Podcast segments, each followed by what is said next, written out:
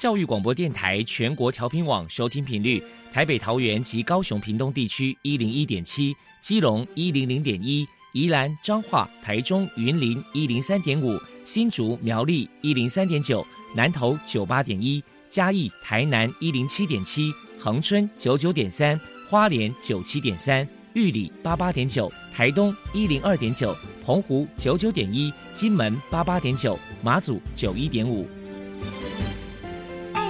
爱是包容，爱是牺牲，爱是分享，爱是服务。因为爱，特殊教育充满了无限的可能。用爱关怀身心障碍同学的未来，用心倾听资赋优异子女的心声。欢迎老师、家长、同学们，大家一起加入特别的爱这个大家庭。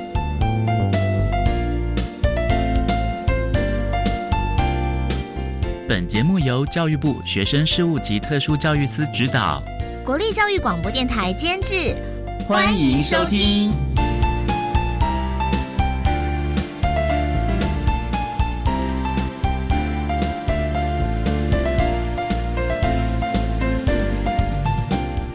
因为爱，我们在空中相聚。欢迎您再度收听《特别的爱》，我是小莹。这个节目在每个星期六和星期天的十六点零五分到十七点播出。在今天节目中，将为您安排三个部分。首先，在“爱的小百科”单元里头，波波将为您安排超级发电机单元，为您邀请桃园市脑性麻痹协会的理事长何丽梅和理事长为大家介绍桃园市脑性麻痹协会的服务内容，希望提供家长、老师可以做参考。另外，今天的主题专访为您安排的是“爱的随身听”，为您邀请国立台湾师范大学特殊教育学系的教授佘永吉佘教授为大家说明协助孩子的正确心态，谈个教育阶段脑性麻痹学生身心调试注意的事项，希望提供家长、老师还有同学们可以做参考。节目最后为您安排的是“爱的加油站”，为您邀请台中市脑性麻痹关怀协会的理事长林瑞碧林理事长为大家加油打气喽。好，那么开始为您进行今天特别的爱第一部分，由波波为大家安排超级发电机单元。超级发电机，亲爱的家长朋友，您知道有哪些地方可以整合孩子该享有的权利与资源吗？无论你在哪里。快到发电机的保护网里，特殊教育网网相连，紧紧照顾你，一同关心身心障碍孩子的成长。Hello，大家好，我是 Bobo。今天的超级发电机，我们特别邀请到桃园市脑性麻痹协会的理事长何丽梅女士来跟大家介绍协会的相关服务。首先，先请理事长来谈一谈桃园市脑性麻痹协会成立的背景跟目的是什么呢？成立的背景哈，其实有点特别。那我们是一群在常跟儿童复健师做治疗的家长们，还有跟医生、治疗师，那还有关心我们脑性麻痹的人士呢，我们共同成立一个桃园市脑性麻痹协会。当初会成立，其实是因为呢，就是我们有学生呢，就是我们做附近的孩子，发现说他在家附近，然后看到有其他障碍类别的，都可以去读附近的高中职，而我们自己脑性麻痹呢，却好像没有这个管道。后来我们经过我们了解，才知道在那个当时哈，十二年的市性辅导安置里面，没有脑性麻痹这一组。然后那个时候我们透过联署。然后很快的呢，就是连署到一千张，然后就是把这个管道争取到。那争取到之后，大家才发现说，哎，原来哈，我们如果自己不出声的话，其实别人不知道我们的需求。那公部门也会一直觉得说，哎，其实脑性麻痹他在市性辅导案是没有这一类。那个当时是台北市有这一个组别，可是台湾省是没有。那时候可能会觉得说，哎，脑性麻痹很多就是肢体障碍，它不需要特殊需求的服务。那事实上不是这样子的，基于这样的一个原因。所以我们就最后就是成立了桃园市脑性麻痹协会。接下来我们就请何理事长来介绍一下桃园市脑性麻痹协会的服务对象，还有服务项目包含了哪一些？桃园市脑性麻痹协会看名字就知道，我们主要服务对象是脑性麻痹者，当然呢，我们也不会说，嗯，就是很狭隘的只服务脑性麻痹，其他的身心障碍者哈，那我们也同时会服务，如果有需求的话。可是当然是以脑性麻痹为主。那我们的服务项目除了说，哎，公部门常常会需要说，比如说嗯鉴定辅导委员会呀，或者是特教的评鉴呐，或者是公部门的有一些的什么早疗委员会，或者是其他的公财委员会，我们都会加入之外，这是跟公部门的合作。我们自己的服务呢，我们就会常常办很多的活动。然后还有对呃脑麻的家属做一些就医、就学、就养、就业各方面的咨询。那我们可以我们会协助提供咨询服务，甚至有时候会协助转介这样子。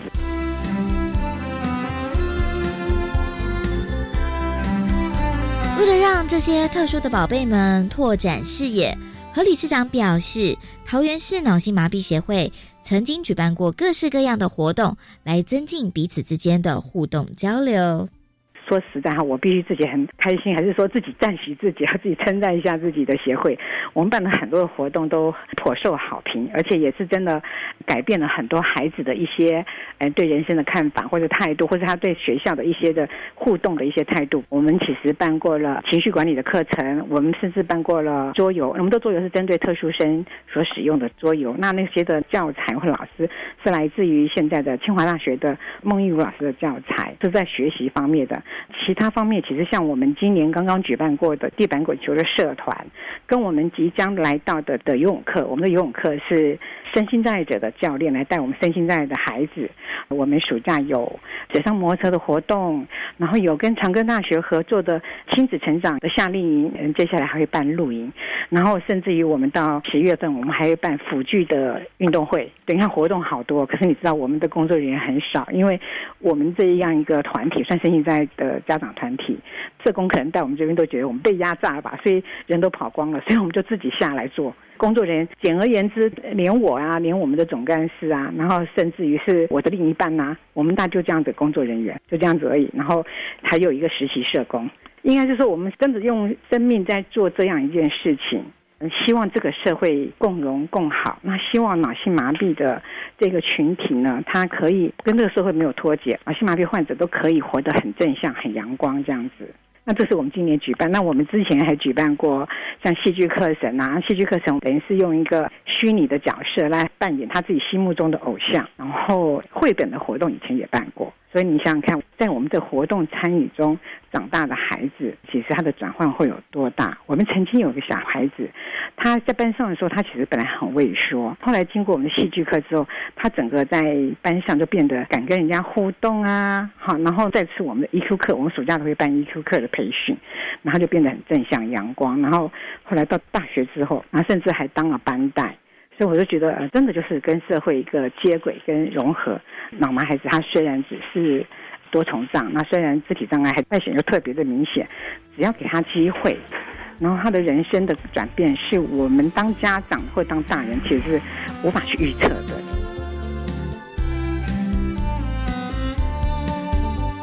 多元的活动丰富了脑麻儿的心灵。再来请教一下何理事长。接下来，请你谈谈协会在未来还有哪一些计划呢？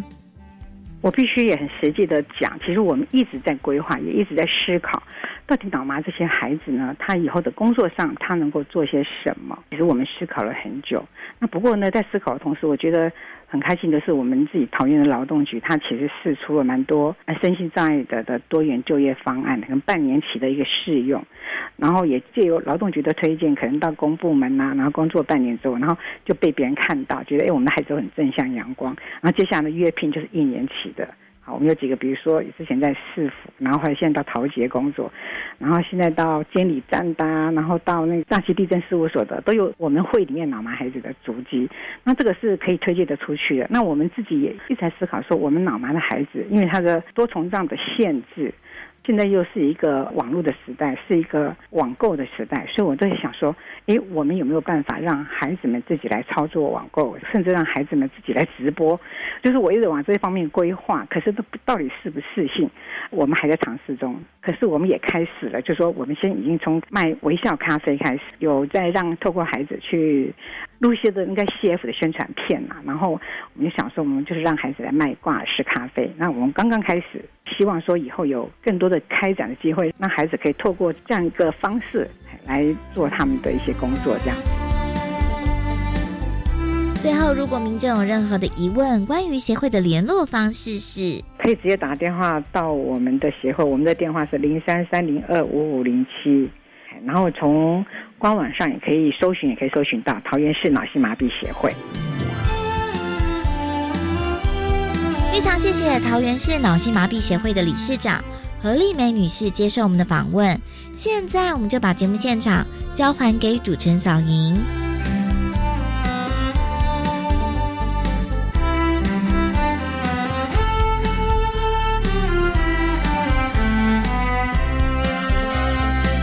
谢桃园市脑性麻痹协会的何丽梅理事长以及伯伯为大家提供的服务资讯，希望提供家长、老师可以做参考。您现在所收听的节目是国立教育广播电台特别的爱，这个节目在每个星期六和星期天的十六点零五分到十七点播出。接下来为您进行今天的主题专访，今天的主题专访为您安排的是《爱的随身听》。为您邀请国立台湾师范大学特殊教育学系的教授佘永吉佘教授，为大家说明协助孩子的正确心态，谈个教育阶段脑性麻痹学生身心调试注意的事项，希望提供家长、老师还有同学们可以做参考了。好，那么开始为您进行今天特别爱的主题专访，《爱的随身听》。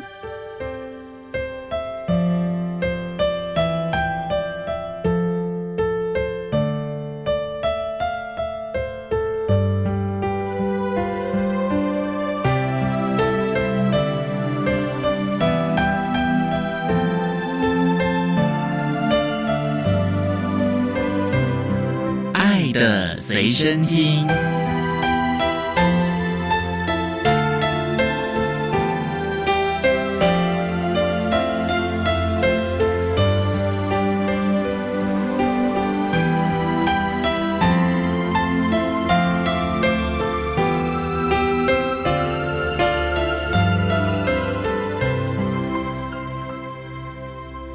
今天为大家邀请到的是国立台湾师范大学特殊教育学系的教授佘永吉佘教授。教授您好，各位听众大家好。今天啊，特别邀请教授为大家来说明协助孩子的正确心态，谈个教育阶段脑性麻痹学生身心调试注意的事项。那首先啊，要先请教授为大家说明什么是脑性麻痹呀？脑性麻痹哈，我们一般都是指在生产前、生产中或者是生产后。曾经因为各种原因造成脑部缺氧，尤其是影响到运动区域、运动功能，那有一小部分会影响到认知。那这样的缺氧，因为是永久性而且不可逆的，所以我们把它统称为脑性麻痹。所以就是脑部的神经系统受到损害。对，尤其是运动区，因为缺氧所引起的。对，为什么运动区会受到影响？因为我们看有的脑麻，它在。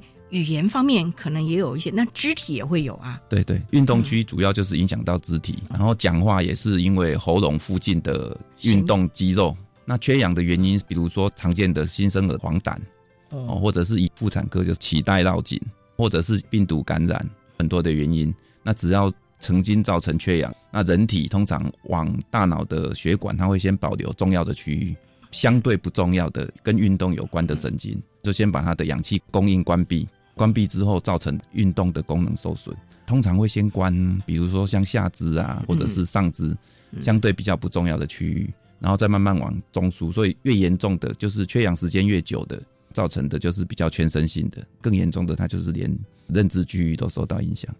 所以脑性麻痹就是一个多重的很多很多的障碍，跟他当初生病的时候缺氧所影响的脑部区域有关。哇，那不能事先预防吗？我们都希望生下健康正常的孩子，因为现在不是有什么怀孕期的筛检，像那个什么糖宝宝啊，有有有有，有很多的筛检，那这个没有办法预先筛检吗？我们当然是希望小孩子都正常，但是人生有很多意外。以前因为医学技术相对不好，所以死亡率就很高。那现在我们看到那么多的脑性麻痹，另外一个角度来想，是因为我们的医学进步，对医学进步，所以本来应该存活率没有这么高的小孩都活下来了。那活下来，我们就要追求他更好的人生了。不过，那教授啊，这是不是一生下来就知道这个孩子可能有脑性麻痹？为什么有的孩子我们也访问过，过了大概好几个月才发觉孩子有问题，才去检查，发觉他是可能是轻度，甚至于后来慢慢变成中重度了耶？对，一开始不能发觉吗？产前的有，也有产中跟产后了。现在新的我们也常常听到有一些肠病毒后天感染造成的，所以在。小孩子发育的过程中，很多很多的原因啊。那以前老一辈常说，什么发烧不可以超过几度啊，会造成永久伤害，那个也是其中的一个原因，就是感染，哦，感冒啦，或者是病毒的感染。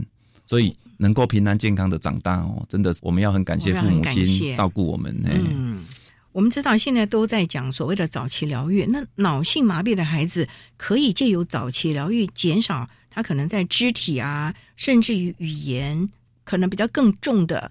认知这方面的增强吗？对，台湾自从有了复健医学跟特殊教育之后，这三十年最重要的政策就是希望推早期疗愈，因为伤害已经造成，但是后续不代表不会更严重，所以我们反向的想法是福无双至，祸不单行。所以一旦你出现有类似发展迟缓或脑性麻痹的症状，我们希望就是以现在的状况，能够越早介入，让他后续的并发症越少越好，甚至能够让他。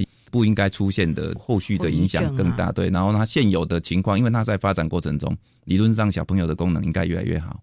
那至少我们可以想办法去诱发他的发展，维持他的功能。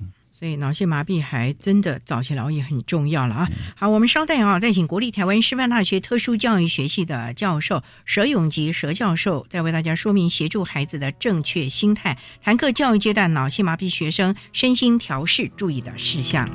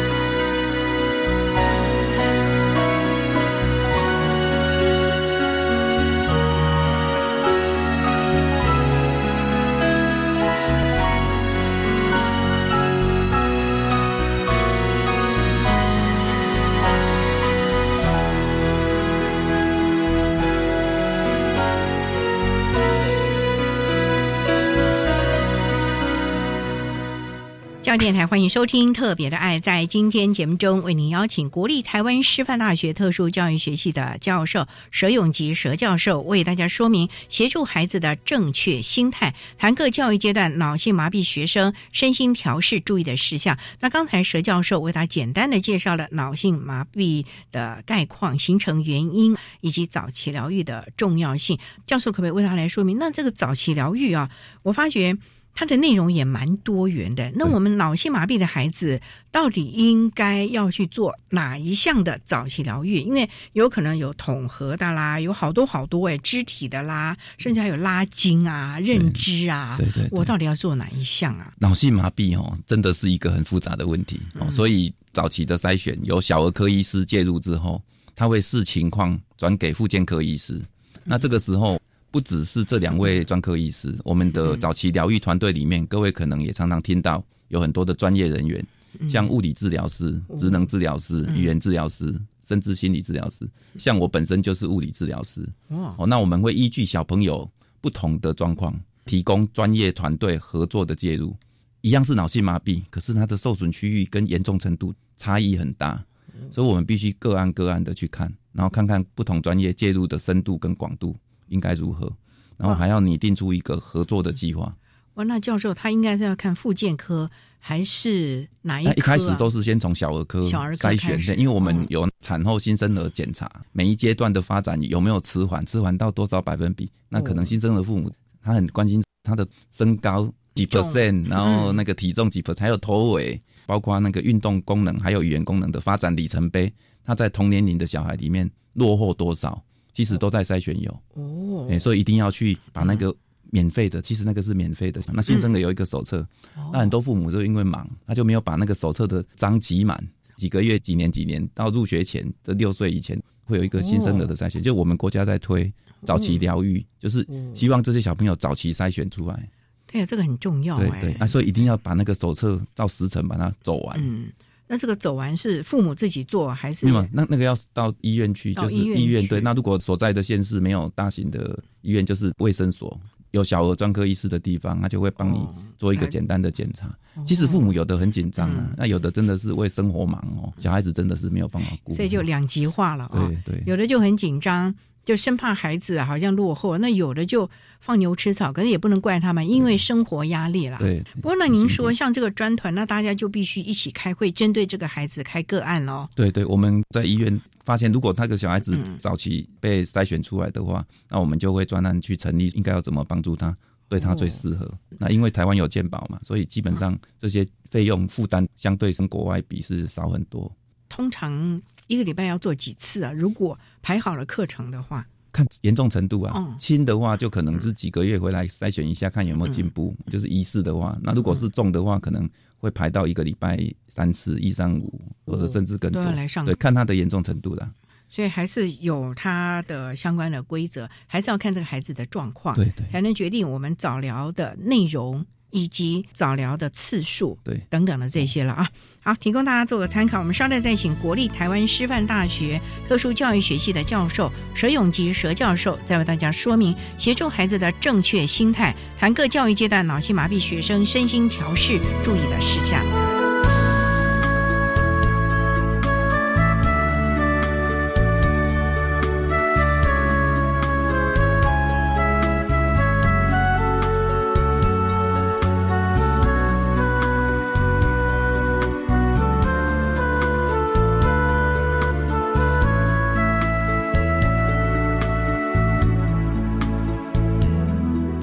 听众，大家好，我是国立屏东大学特殊教育学系张如英。对于脑性麻痹学生教学策略及重点，有以下几点的建议：第一个，我们要着重孩子整体的发展，对每位孩子的个别特征跟需求来提供他适当的医疗附件。特教、语言、心理或者社会福利等各方面的协助。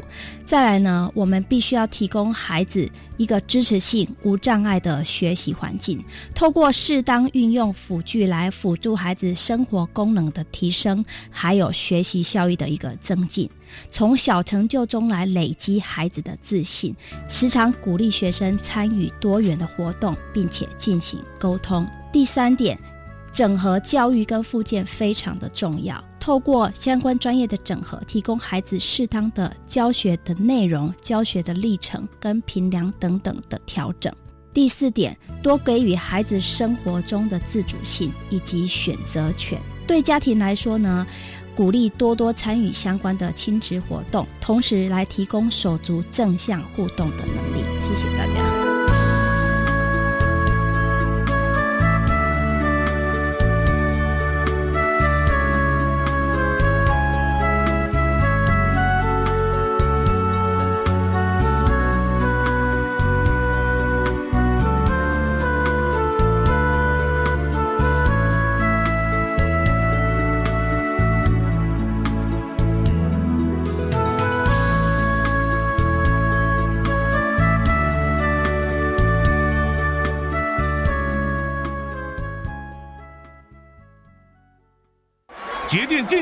现在两位选手就定位，预备，开始。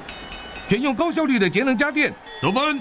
不必要的电源记得顺手关，得分。穿着夏日青衫，得分。清洗冷气滤网，冷气最适温二十六到二十八度，得分。公布比赛结果，两位选手并列第一。节能不分胜负，爱地球做就对了。让我们一起为节电多做一件事，少做浪费电的事。以上广告由经济部能源局提供。Can you speak English? Yes, I can. 我使用全英语教我的学生。配合行政院二零三零双语国家政策发展蓝图，教育部全面启动教育体系的双语活化，培养台湾走向世界的双语人才。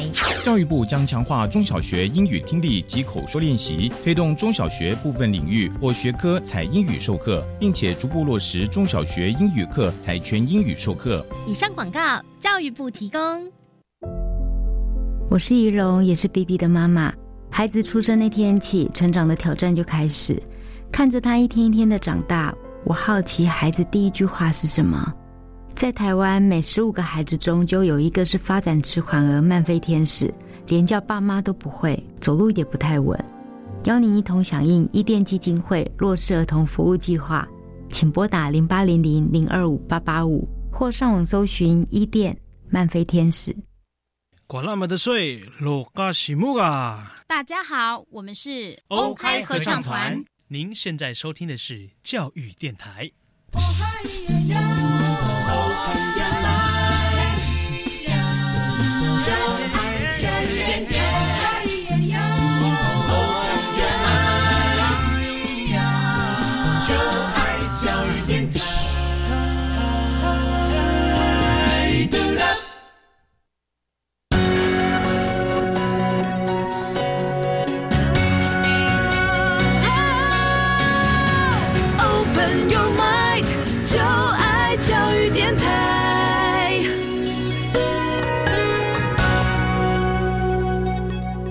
教电台欢迎收听《特别的爱》这个节目，是在每个星期六和星期天的十六点零五分到十七点播出。在今天节目中，为您邀请国立台湾师范大学特殊教育学系的教授佘永吉佘教授，为大家说明协助孩子的正确心态，谈各教育阶段脑性麻痹学生身心调试注意的事项。那刚才在节目的第一部分，佘教授为他简单的介绍了脑性麻痹的各项概况以及早期疗愈的重要性。不过，也想请教教授，通常啊，在做这个早期疗愈的时候，很多可能都是物理治疗拉筋，因为就帮他挛缩啊等等的啊。那这个时候，一些相关的辅具需要介入了吗？要要要，那么小就要啊？对，越早越好。如果确定有问题，就要进来。例如有哪一些辅具啊？如果以拉筋，应该讲是关节活动度啦，或者是肌肉痉挛的治疗，它的辅具最常见的就是踝足辅具，就在那个小腿后面跟脚掌的下方会有一个石膏做的矫正的辅具，这是最常见的。哦，那有些像他们的支架，或者是站立架，或者是助行辅具，甚至比较严重的没办法自己走的，各位会看到有那个特制轮椅，这些都是早期疗愈里面常见的辅具。越来越大，那个辅具也要调整吧？可能用到他六岁上小学吧。哦，以我们所在的台北市为例，哦，他会依据小朋友成长的状况，因为身高体重改变的很快，所以他的评估时程。我们会在比较小的时候比较密集。我们台北市是三岁就可以进到幼稚园的小班、中班、大班哦，然后一直到小学跟中学，我们会把比较多的时间放在学前跟小学治疗的时数啦，就是专团介入的时数。那当然，如果大概青春期过了以后，身高体重大概确定了，那相对的就会比之前没有那么密集。这些都是算是我们讲的生活的辅具了嘛？都有生活辅具，然后行动辅具，还有学习辅具。辅具有很多的种类啦，依照小朋友的需求。不过你谈到这，那个生活辅具，像有的脑麻的孩子可能没有办法自己吃饭，对，有人就说那有一些生活辅具啊，可以方便他。虽然搞得满桌满地都是，可是站在一些专家的立场，认为说应该要让他有这个能力。可是有很多的家长就觉得说没有关系，我喂他就好了。这样到底是哪一个比较好呢？就教育的立场哦，我们希望小朋友越早独立越好。因为爸爸妈妈总有一天会离开，最好的当然是轻度跟中度，我们希望他能够生活独立，包括经济。所以各位现在会看到房间有很多喜憨儿面包房啊，或者是阳光洗车啊，对，就是让他们身心障碍可以就业，然后自己可以至少赚钱养活自己，父母亲会比较能够放心。安心一点。对，嗯。那如果比较中重度的话，将来大部分可能也是就养，那就养可能会去一些机构。那当然，你去机构，如果你生活依赖程度越重，照顾的人会越辛苦，而且那个机构的照顾品质一定会被拉下来。所以，我们即使不能独立就业的，我们也希望他在就养这一块能够自己照顾自己，照顾的越多，他自己生活的也越好，那照顾的人也可以照顾更多的人。所以，教授，这个就要从小嘛，把他所有的能力，因为。我们在讲的用进废退，如果你不去用，或者是把它这个启发出来的话，他可能就慢慢慢慢，因为有很多的家长就没关系，我喂他啊，我抱他啊，就舍不得孩子，因为你要让他用站立架练习走路，或者是我们在讲那个拉筋，孩子会痛的哭哎，有的家长就舍不得了，可是没有想到未来耶。对，所以现在有一个笑话说，有一种冷哦，叫妈妈觉得冷，就是。爷爷奶奶呀，爸爸妈妈，小孩子其实状况跟我们不一样。你越早训练他独立，其实他可以活得更好。其实不只是针对脑性麻痹，对一般的学生也一样。我们希望他越早学会独立的能力越好。嗯，所以你看现在小朋友好多自己也不会洗衣服啊，自己也不会煮饭啊。即使他将来变得他人生就是依赖另外一半。那你把你自己的。独立生活的权利交出一部分之后，那你有一大部分要被人家勒索。现在不是讲说什么情绪勒索？对对。然后你不乖，我就不煮饭给你吃。哇！从小妈妈这样训练，那长大的小孩子的独立能力就会变差。所以，我们即使是对这种脑性麻痹，除非他很重度了，重度如果他可以使用辅具自行进食或者是自己灌洗，我们还是会希望越早开始训练他越好。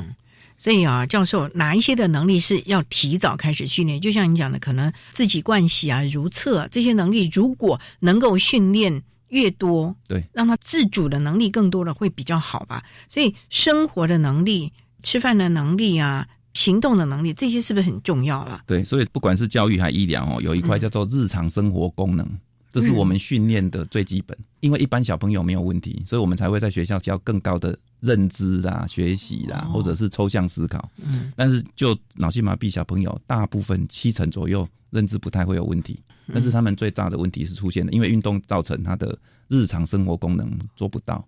所以这个日常生活功能里面，我们有分阶段，比如说像叫做基本的日常生活功能，例如啊，就是吃饭嘛，盥洗呀，哦，刷牙洗，刷牙洗，对对对，然后像那个走路啊，嘿嘿，那个把身体弄干净，这些是基本的 basic 的 activity of daily living，然后再来才是一些社区的，就是到社区去跟人家互动啊，然后像买东西呀，然后做社交啊，甚至在美国，他是把跟猫狗出去玩，这个都算在里面，还有体育休闲，就是你。要让身体健康，除了基本的这些把自己自保弄干净以外，你要能够跟世界有互动。所以，我们训练是会一从最基本的一层一层训练上来。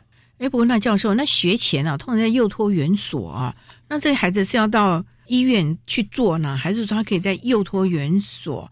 我们所谓的巡回服务来做这个早疗呢？对，因为现在台北市三岁以前没有幼托园所，所以三岁以前是属于医疗。哦，可是三到六岁哈，台北市基本上，而且还优先哈，优先就是让身心障碍的小朋友有这样子的名额。然后因为三到六岁跟普通小朋友的差距并不大，所以我们基本上是做融合，就是跟普通小朋友放在一起，在幼稚园里面。如果真的很严重，台北市其实有特殊教育学校。比如说像北智啊、文特啦、启聪、启明都有幼儿园，所以如果很严重到没办法自己照顾，甚至还要那个抽痰啊、管灌饮食啊、因为管胃的，这个可能会到特殊学校。那其他的我们就会放在公立的托儿所优先。所以这部分还期望孩子能够融合。跟大众来适应。我们商量再请国立台湾师范大学特殊教育学系的教授佘永吉佘教授，再为大家说明协助孩子的正确心态，谈各教育阶段脑性麻痹学生身心调试注意的事项。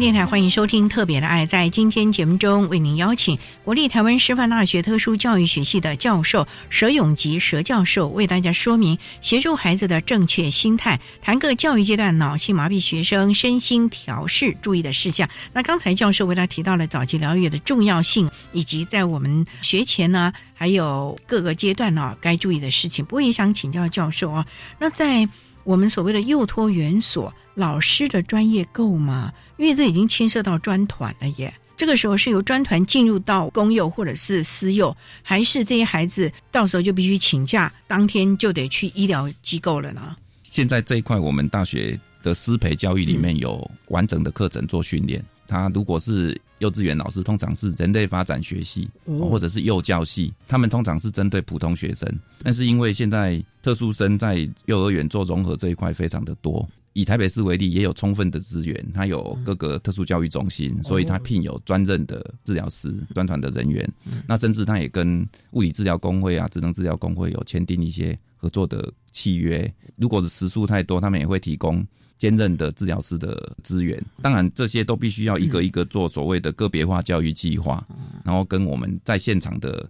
幼教老师、特教老师还有治疗师，那共同合作，有点像医师的门诊呐，是一个个案一个个案的去去做这样子的教育计划。不过教授，我个人又很好奇，那这些孩子啊，大部分都在融合嘛，那跟一般的孩子在同一间教室啊，虽然我们有特教老师啊，还有专团，可是也想请教教授，这些孩子当然这一看可能外表就跟一般孩子不一样，难免。年龄越来越大，他的心里也会有一点不太一样吧？那同学都可以下课跑出去玩，我就可能要坐轮椅，或者是我必须要拄拐杖，或者是我得慢慢慢慢的走。这个时候，我们是不是除了看到孩子积极的复健，是不是他的心理也要去注意到了呢？对，当然这个很重要哦。可是我们在教育现场发现哦，其实。会区分你我，是年纪越大越明显。那反而小朋友很天真哦，就是他觉得那就是一个跟我们不一样的小孩而已。他们会寻求他们一起合作玩的方式，对。反而是我们，比如说青春期过后，国中、高中以后才会去区分说啊，你比较胖，你比较瘦，你身材不好，你长得不漂亮，然后还要掩饰，然后去伪装，去装的好像那个。那其实比较天真的小朋友是比较自然一点。他其实也没有发现我们之间的差异那么大，嗯。所以在国外哈，最近最新的 CRPD 就是联合国的人权公约，他希望综合教育能够越早开始越好。那先进国家做的比较好，那我们还在努力当中。所以这也跟老师带班技巧、班级经营有关了。尤其小一、小二的时候，那个就更是融合。那其实对一般的孩子是不是也有帮助？对于他的人格发展呢？对对，因为我们发现，在人口数里面，以国外的例子，大概百分之十是身心障碍者。那台湾现有的筛选率，大概以身心障碍手册的核发是一百一十几万，所以大概两千三百万人口里面，接近五 percent。所以，我们还有一半并没有被发现。那也就是告诉我们说，我们将来长大之后，总人口里面有将近十分之一，已经确定是二十分之一。那到十分之一的人口是是有这样需求的人，所以我们跟他们相处是一件很重要的事。那融合最大的意义，就代表从小在我们的教育环境里面，就跟这样的小朋友在一起，我们就会用比较正确、合适的态度去对待他们，或者是对待我们自己。那我们看到更多的多元跟不同，那可能会让这个世界都会更美好。对啊，这个很重要，要从小悦纳，而不是有所为才接受它，或者是有些什么诱因啊。这个应该就是人性的一种自然的发挥了，不是为了什么选票啦，为了什么哦，那个那个就太假，或者什么生活经济啊才引起的啊。所以在这个部分呢，脑麻的孩子，老师应该怎么样让他觉得他是和一般的孩子一样的，不要认为说哦我不行。同学就要来帮我，因为一般来说，我们在国小阶段，老师都会有几个小天使蜂拥而至的帮他做所有的事情。可是这样是不是也剥夺了他该学的呢？然后也养成这些孩子，他们就应该来帮我。这里面的拿捏也很重要了。对，所以我们一直强调师资培育重要的是专业，专业就是不会因为他的障碍别、他的种族或者是他的宗教，我们有不同的对待。那对小朋友需要的是一视同仁，但是该给他的帮助，比如说。课程的调整，或者是辅具的介入，或者是专业团队的介入，我们应该要给他，给他足够的阶梯之后，或者是给他足够的协助之后，那我们还是一样要对小孩子有一样的要求。嗯，这是融合最重要的意义。所以这个部分呢，还是从小就要教导起了吧？对，越小教他，越小给他灌输这种观念，你跟大家是一样，可能有一些不方便，可是你跟大家是平等的。小朋友，我们发现有一个现象啊，我们开玩笑叫做一指神功啊。一指神功，哎，就是父母亲觉得说让小孩子变成这个样子，一大部分会有愧疚感，会有罪恶感，说是因为我没有照顾好，或者是我怀孕的时候没有把你生好，所以才会长这样。所以小孩子在跟父母互动的过程里，他有发现父母有这样的心理，所以他会用哭诉、用哭，或者是用指挥，会有这样子的行为，然后父母就会愧疚感，对，就就帮他做好。这个是我们在现场看到的所谓的一指神功。所以，这个除了老师的专业教育之外，我们发现亲子教育也很重要，就是教父母如何去正确的回应小朋友不合理的要求。嗯，因为有时候我们可以先跟他约好，什么时候你应该帮他做，那什么时候让他先尝试。因为人生那么长，你没办法陪他走完到最后一刻，那你应该要及早放手，训练出他的能力。如果可能的话呢？及早放手很重要啊，因为这个牵涉到了孩子未来的发展。可能家长在家里头对手足的要求也应该要一致了吧？不能说你们将来就要照顾这个弟弟或妹妹，或者是哥哥姐姐，让其他的手足无形之中从小就要承担这样的压力了。对这一块也是我们学术研究一个很重要的领域，就是有身心障碍者的手足，他从小所面临的被要求跟压力，他们要如何正确的调试？嗯，这点是非常的重要，因为他们也是孩子，对你没有必要把。一些责任这么早的就交给他们了。好，我们稍待再请国立台湾师范大学特殊教育学系的教授佘永吉佘教授，再为大家说明协助孩子的正确心态，谈各教育阶段脑性麻痹学生身心调试注意的事项。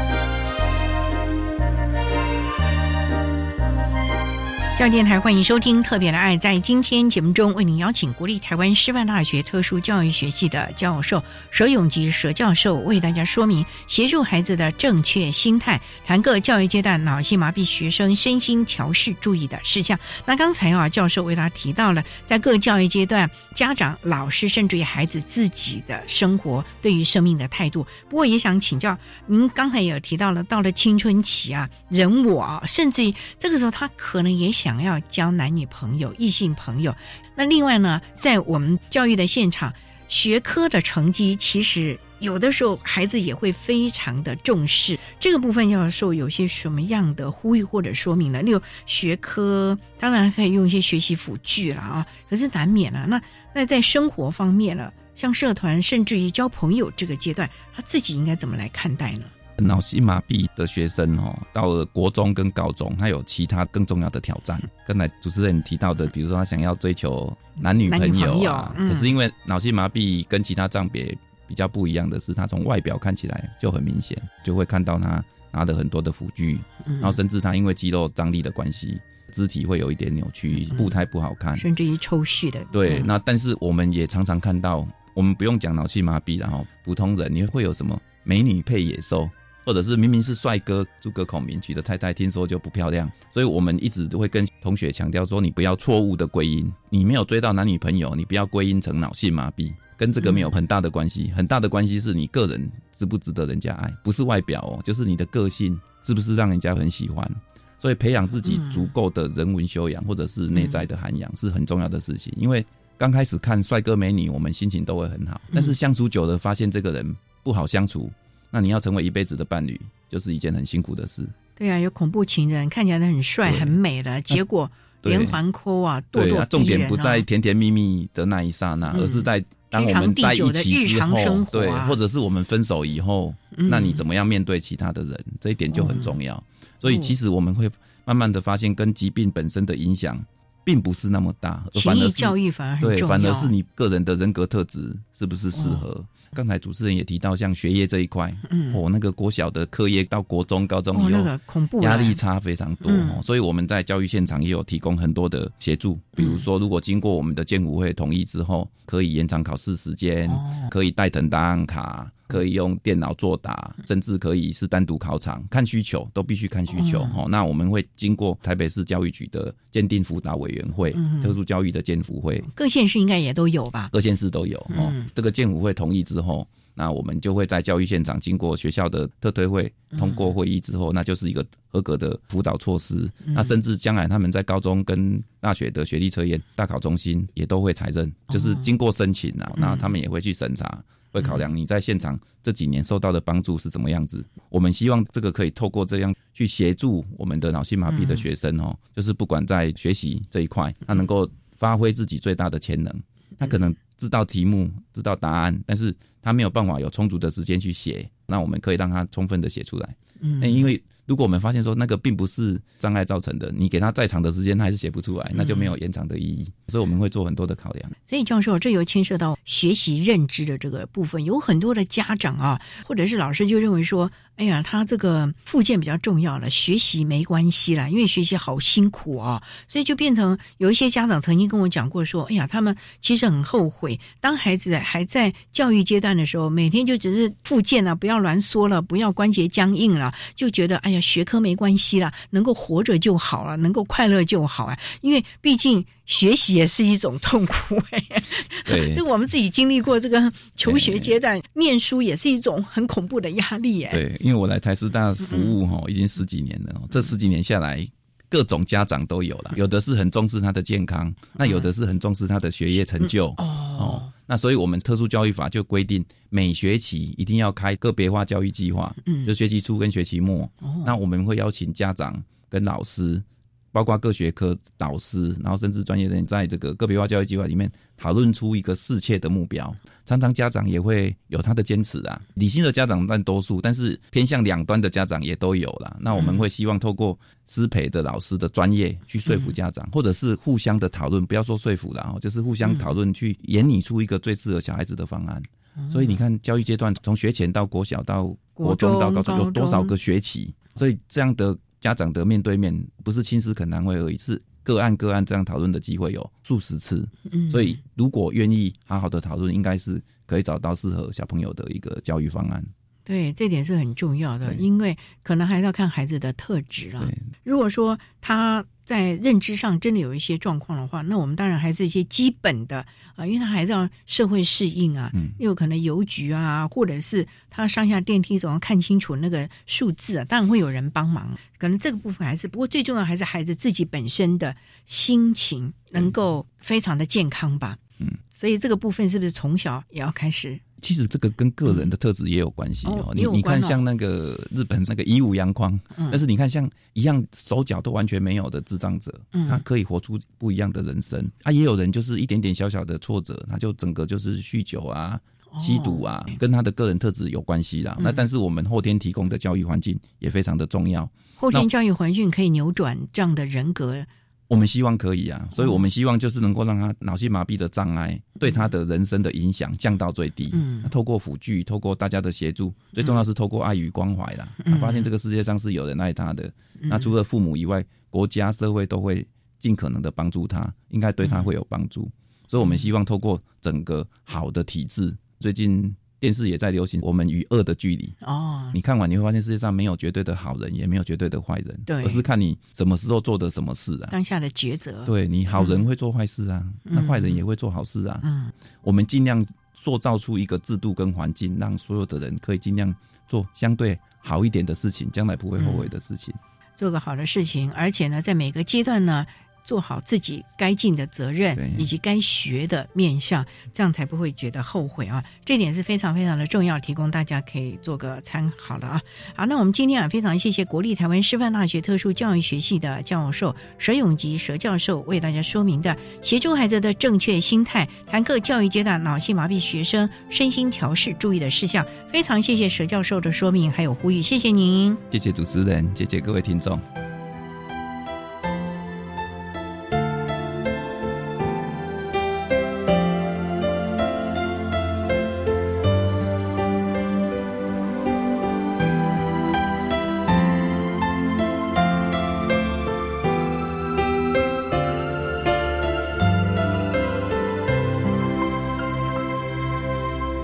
国立台湾师范大学特殊教育学系的佘永吉教授为大家提供的各教育阶段脑性麻痹学生身心调试注意的事项，希望提供家长老师可以做参考了。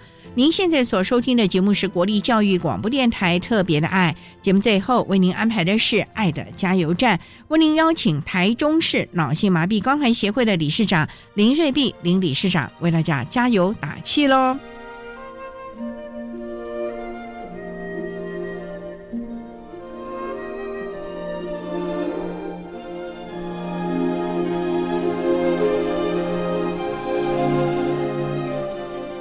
的加油站。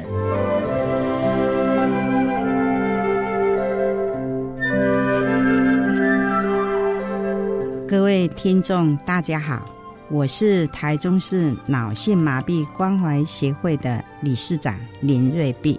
今天我要针对脑性麻痹孩子学习与辅导支持服务，跟大家建议，我们的家长们有这样的孩子。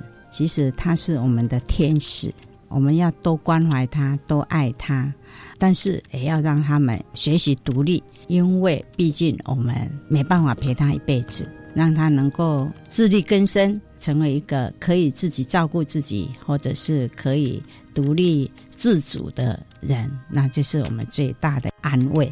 做家长的最重要的就要走出来，虽然有这样的孩子，但是我们呢？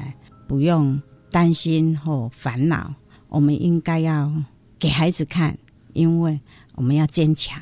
因为如果你一直担心、难过，或者每天愁眉苦脸，孩子看到你这样，也许孩子也会跟你一样。我们要走出来，见见阳光，让孩子也是一样走出来，见见阳光，心胸就会开朗，就会乐观。有一句话说：“积极的人会懂得爱自己，消极的人呢，可能就会让自己不开心。”人家说，积极的人是忘了烦恼而笑，消极的人呢是忘了笑而烦恼。所以呢，我们一定要忘了烦恼而笑，希望我们能够带给孩子快乐，陪他成长，陪他。走过坎坷的路程，我想，只要他们愿意走出来，他们心胸是会开朗的，会阳光的。希望家长把我们这些慢飞天使当做是我们的宝贝，爱他，关怀他，让他受到爱的关怀而活得开心快乐。谢谢大家。